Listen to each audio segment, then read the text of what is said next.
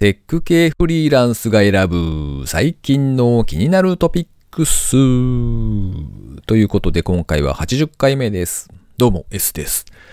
えーこの番組ではですね、フリーランスのエンジニアである私 S が最近気になったニュースや記事をサクッと短く紹介しております。IT 関連をメインにガジェットや新サービスの紹介など気になったものを好き勝手にチョイスしております。今回はですね、記事を一つだけ紹介させていただきまして、その後、サーチマン佐藤さんへのインタビュー第2回目をお届けしたいと思います。ご意見、ご感想などありましたら、ツイッター、ハッシュタグ、カタカナでテクフリでツイートをいただけたらありがたいです。ショーノートの方にコメントを入力できるフォームのページの URL もありますので、そちらからもお送りいただけます。では今回紹介する記事は、仏壇は次のステージへ。歴史あるものにテクノロジーが挑む。スマート仏壇。バウンシーさんの記事ですね。株式会社バードマンと株式会社二番工房が共同で制作した仏壇、コハコ、カタカナでコハコですね。はスマート仏壇と位置づけられた全く新しい仏壇だそうです。大きさが随分とコンパクトな感じでですね、どうでしょう？多分、電気ポットをちょっと大きくしたぐらいでしょうかね。で、この仏壇の前に立つとですね、センサーによって起動する。そして、顔認識、音声認識によって誰がそこにいるかっていうのを判別するんですね。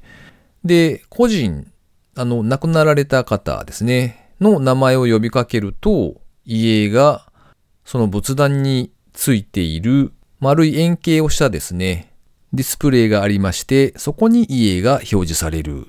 しかも写真だけではなくて動画も可能ということだそうですね。そして本体にはですね、LED センサーがありまして、それに触れるとお鈴が鳴ってアロマも香る。さらには手を合わせるとですね、モーションセンサーが反応して写真が変化するんだそうです。そして仏前から離れるとセンサーによって自動でオフと。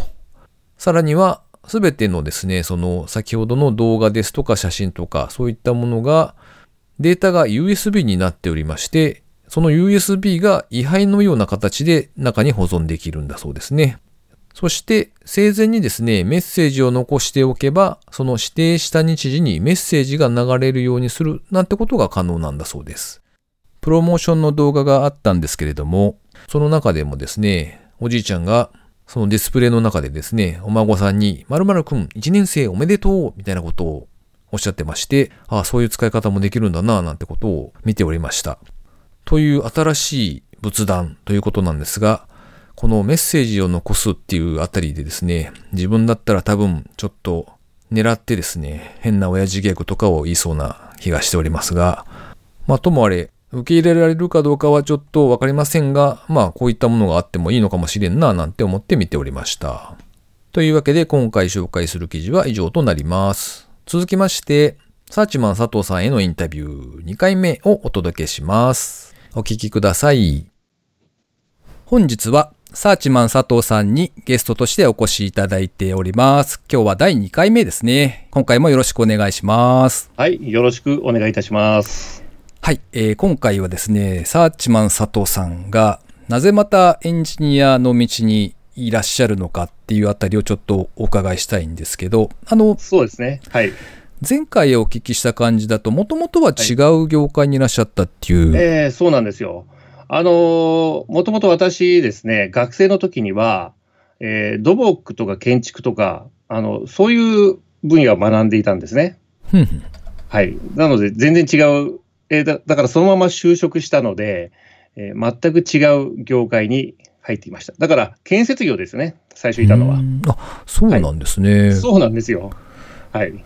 もともとその理系の道でずっと学ばれてたってことですか、はい、理系でしたけれども、えーコンピューターとはあんまり縁がなかったというか、うんまあ、あの使う分には使ってましたけれども、ふんそのプログラム書くとかはね、あのそんなことはせずに、うんシャドウで図面引くとか、あああ、なるほど。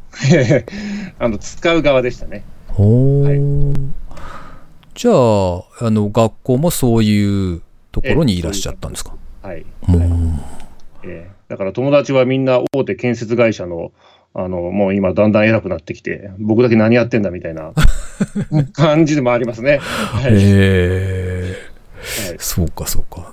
あの、もともとそういう、ええなんというか、まあ、建築だと、やっぱりす、その、理系的な教科とかが好きだったんですか？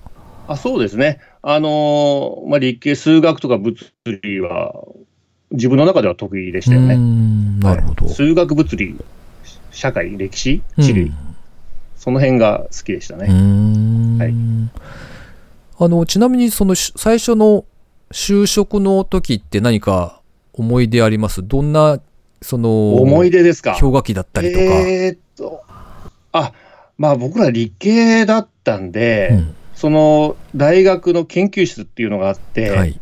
でその研究室からは、まあ、僕が最初に就職した企業、まあ、ちょっと名前は控えておきますけれども、その会社にですね、まあ、毎年1名こう入っていくっていう感じだなんですね。なので、その就職活動もせずにですね、おまあ、そのまま、えー教授推薦というので、えおーーまあ入ってしまったと。素晴らしい。じゃあ、えーす素晴らしいんですけどね、でもあの、結局辞めてしまったんで、もう教授にね、たまに会うともう嫌味言われますね。まあ、そりゃそうですよね。まあまあそうか。就就職活動せずに、ほぼ推薦で、えーそそうそうですスルッね。と入っちゃったみたいな感じですね。どういう感じかわかんないですけど、僕のね、その研究室は、なんかそういう、うん、なんかこコネじゃないですけど、はいはいはい。だから、まあ、ある意味、もうががんじがらめみたいな感じで、嫌って言えば嫌でしたよ。ああ、逆にね。え逆に、あの、もう、教授にね、ああお前、これとこれとこれがあると。うんうちの研究室からこれとこれ言ってるからね、どどうだっていう感じで言われるんで、選べみたいなまあ、贅沢いや、贅沢かもしれないですけど、あうんあ。そんな感じですね。へえ。じゃあその、はい最初に会社に入って、そこは、ええなぜまた辞めてしまったかというので、あーどれぐらいいらっしゃったんですか、ええそこに？そこにはですね、6年ぐらいいましたあからね。結構長く、はい。ええ結構、あの、ちゃんと肩着でやってたんですよ。それでですね、まあ、だんだんこう、インターネットが来るじゃないですか、時代として。はいはい。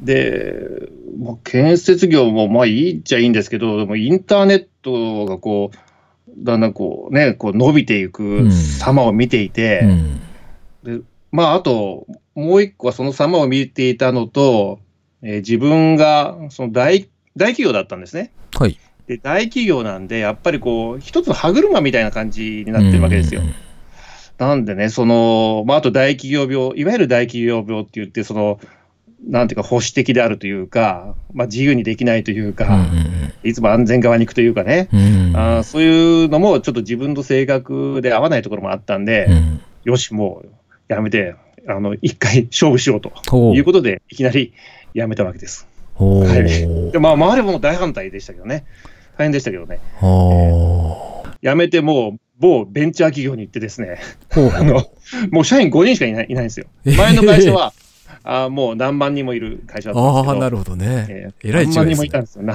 もうで、次はもう5人だったんで、うんうんあもうでも5人なんで、まあ自分で営業もやるし、企画も書くしですね、ほう。はてはプログラムを作るみたいなことになっちゃって、そこでちょっとね、覚えてきたんですね、プログラムを。はい。じゃあ、純粋にそのエンジニアを探してるところに行ったんじゃなくて、あ違いますあ。もうベンチャー企業で、はい。えーもうとにかくなんあ、まあ、ひ人を募集してますようなところで、えーそこで成功すれば、あーまあ、例えば会社がね、大きくなって、まあ、ヤフーとか典型ですけれうども、ん。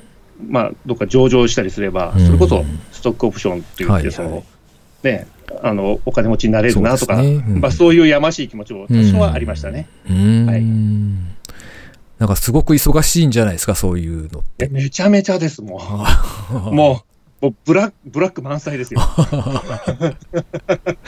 ブラック満載です。まあ、自分が選んだ道なんでね、まあまあまあ、しゃあないと思ってやってましたけど、うんうんえーもう、もうブラックどころじゃないですよ。やっぱりその時間的なところとかですか？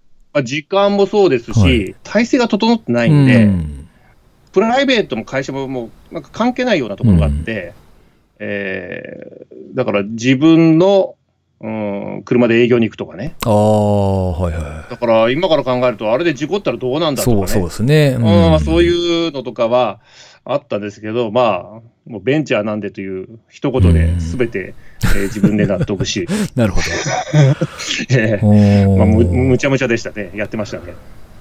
と、あの、収入面でもやっぱりだいぶ変わるんじゃないですか。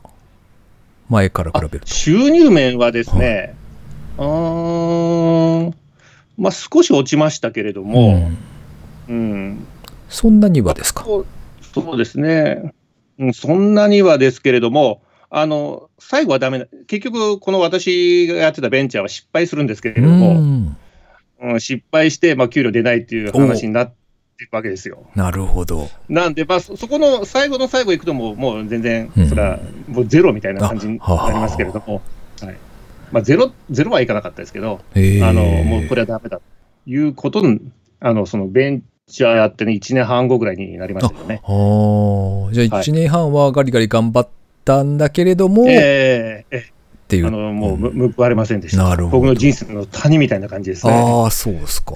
はい。じゃあそこからまた転職っていう形ですか？そうですね。でも、あのだから大変でしたよね。そのあベンチャー辞めたときに、まあ、ななんもないわけですからね。うん。もなくてですね、で、まあ、建設業に戻るって言っても、向こうはもう、こう一回辞めちゃうとね、うんなかなか、うんもう大企業にはもうほぼ入れないですし。うんだから、で、まあ、その前職っていうか、そのベンチャーの時に、プログラム少しだけやったんで、まあ、じゃあ、プログラムっていうかね、これから IT の時代だから、まあ、SE にでもなるかと、気 気軽な気持ちで、うん。えーリクルートが主催する転職フェアに行ってですね、はいえーそこで、まあ、次の会社を見つけて、うん。で、まあ、入れてもらったという次第です。割とじゃあすんなり見つかった。まあ、そうですね、うん。割とまあ昔からこの業界、あの人が。足りないみたいで、もう理系ですと。で建設業でこういう設計してましたと。で、プログラムはこのぐらい書けますと。うん言ったらですね、あの採用してもらったんで、あすいません、一つ思い出しました。うんこれね、やったら簡単に採用してもらえないと思ったんですよ。うん。なので、自宅にサーバー作ったんですよ。あ、その時にですか？うん、その時に。はで、自宅にサーバー作ってい。、はい。で、サイトも立ち上げて、はい。で、まあ、OS は Linux 入れてたんですけど。で、こういうサイト作りましたとおお。いうのも一つのアピールにして、あ、へえ。それで転職に臨みましたね。へえ。だって僕あの、何も経験ないんで、うん何にもお土産なしじゃ、そんな採用してくれるわけはないとうん。思って、そういえばそういうサーバー1個作っておきました。へえ。なるほどね。そういう、まあ、ちゃんとこういうことができますよっていう、まあ、今で言うと、ポートフォリオ的なやつですね。そうそうですね。へえ。で、その自宅のサーバーがですね、後々サーチマンサーバーになるんですよ。ああ、なるほど。だから、あの、今、サーチマンって、まあ、今はね、あの、ちゃんと専門のレンタルサーバー屋さん？あの、にちゃんと置いてありますけれども、最初は自宅サーバーだったんですよ。なるほどね。自宅サーバーで、あの、まあ、ドメイン、あの、だから IP アドレスも取ってですね、やってましたね、最初固は。定のやつをですか？固定のやつ取ってほーん。やってましたな。るほどね。プロバイダーさん。で、なんか固定 IP をこう、つけてくれるところがいくつかあったんでね、うん。そこを申し込んでうん作ってましたね。なるほどね。はいじゃあそこにエンジニアとしてはい入って、そうですね。はい。そこでだから最初はですね、あーもう僕は30とかね、あのぐらいで、えー横に新入社員が22歳とかね、20歳とか、横にいるわけですよ。で、一緒にこう、新新新人と一緒にこう、机を並べてね、まあ勉強したんですけど、まあだから横のその隣のね、まあ20歳とか22歳の子がね、なんだろうこのおっさんみたいな感じで 見てて、この子もうね、まあまあ悔しい思いをしましたけど、まあそうういう状況だったですかね、ん。へー最初は。はい。それはちなみにお仕事としては、そのはいまあ、ソフトウェアの開発だとはそうですね、もう思うんですけど、プログラマーですよね。うん。えー Java やって。はい。いわゆるその他の会社のおシステムを作るえっていうそうですね感じですか？はいあ自社のね、やつもあの少しやったりしままあ大体他の会社の、うん。あ要するに請負いで作ってあ、なるほどね。やると。じゃあ、あのーそんな感じでやってますね。営業部隊がいて、仕事を外から取ってきて、そうですで、SIR として動いていくって感じですすでかねね。。はい、なるほど。だからベンチャーの時はね、自分で営業もやってましたけど、もうそこ行ったら、あー言われたものだけ作ると、もうなんで楽なんだろうみたいなね、そんな。るほど。そんな思いもあったりしましたね。はい、へー。そうじゃあ、それ、ねそれえーが今につながるんですか？そのまんま。えーそうですね、だからその時に、うん。あの要するに22歳の子と、うん。えーまあ、一緒に机並べててね、はい。ちょ追い込まれてるわけですよ。ここで一歩でもね、知らないこと、あ、違う違う、聞き漏らすというか、その、学び忘れたことがあってはいけないと。うん。すべてメモするんだと。すべてメモするためには、もう、ウェブにね、すべて書いていくんだと。おーどんな小さいエラーでも書くと。おいうことをー心に決め、あのーだから僕は仕事中も、うん。まあ、あ当時ブログはなかったんですけれども、はい。まあ、ブログみたいなシステムをこう、てあのー自分で作ってですね、で、こう、こういうエラーがあったら、こう解決すると。うんそういうサイトを、まあ、自分でしこしこと作っていたと。うんええだから、ほら、エラー解決しても、結構忘れちゃうじゃないですか。うん。そうですね。忘れちゃいますよね。うん、で、忘れて、あれ、どうやってやったっけってなるんですけれども、うん。まあ、22歳の子はそれは許されるんですけど、僕にはもう許されないと。こそうか。ういう思いで、必ず、必ずその思い出してね。そうか、そうか。もし忘れてたら死ぬぐらいの思いでやってましたんで。おーええぼ僕なんかエラーでつまずいて、であれ、これどうすればいいんだと思って、ググってたら、あの、自分の昔書いた記事に行き当たったことがあって、愕然としましたけど、あ、そうそう、それ、そうそう、そういう感じですよ。あええあなんかそ、当時書いたのに覚えてなかったっていうことに。そうなんですよ。あでもそれ、自分でググって、はいはいえっ、と、自分の記事見ると、自分が書いたものだから分かりやすくないですか？ああ、なるほどね。まあ、確かにそれはあります。はい。だから僕も、あの、未来の自分のために、えー自分に語りかけるように書いてるつもりなんですよ。ああ、なるほどね。えへえ。あれ、でもちなみにその、ーはい。エラーが出たものを、はい。をメモるんですけど、それって、その会社の中で仕事してるわけじゃないですか。はい。はい。で、そのメモをする先っていうのはどう、その自宅のサーバーに向かって自宅のサーバーです。かあ、なるほど。ネットで繋がってるから、でそこにアクセスしてってことですね。はいなるほど。そうです。はい。ああ、素晴らしい。なるほどね。なんでね、あの、もう会社の人にばらばらさないんですよ、僕は。は会社のね、その仕事の途中、そんなことやっていたのかと。まあ、そんなやったって、そんな、ほんの、ほんの数分ですよ。うん。なんでね、あの、いや、まあ、ええそうですよね。そうです隠密行動なんですよはいかりました。えっと、じゃ大丈夫かな、こんなこと言ってて。心配になってきたな。あ、あの、多分見バレはしない、あ、でもどうだろうな。大丈夫でしょう、か声聞いてね、は いいつとかってなるかもしれないですけど、まあ、その時はもう覚悟まあまあ、でもまあ別にね、そんな別に悪いことしてるわけじゃないんで、うんえ。ツイッターでつぶやくのと対してね、同じだから。いや、本当です。はい。へえ。あ、じゃあ、その時の会社が今いる会社なんですか？そうですね。うんはいえその、それがまあ一番最後ですよね。あー、うんあ、でも一回辞めたっておっしゃってましたもんね、前回。んあ、だから、あの、最後の会社と、あの、最後に辞めた会社？うん。だから、まあ、そ、そこ以来、あの、新しい会社勤めはしてないですよ。ああ、なるほどね。あ、そうか。はいえーだから、今では、あの、そこの会社のえ偉い方とかも仲いいんで、うん。えーなんかこんなこと言いつつも仲いいんで、あの、あれですよ、あの、お取引というか、あ仕事はやってますよ。うん。なるほどね。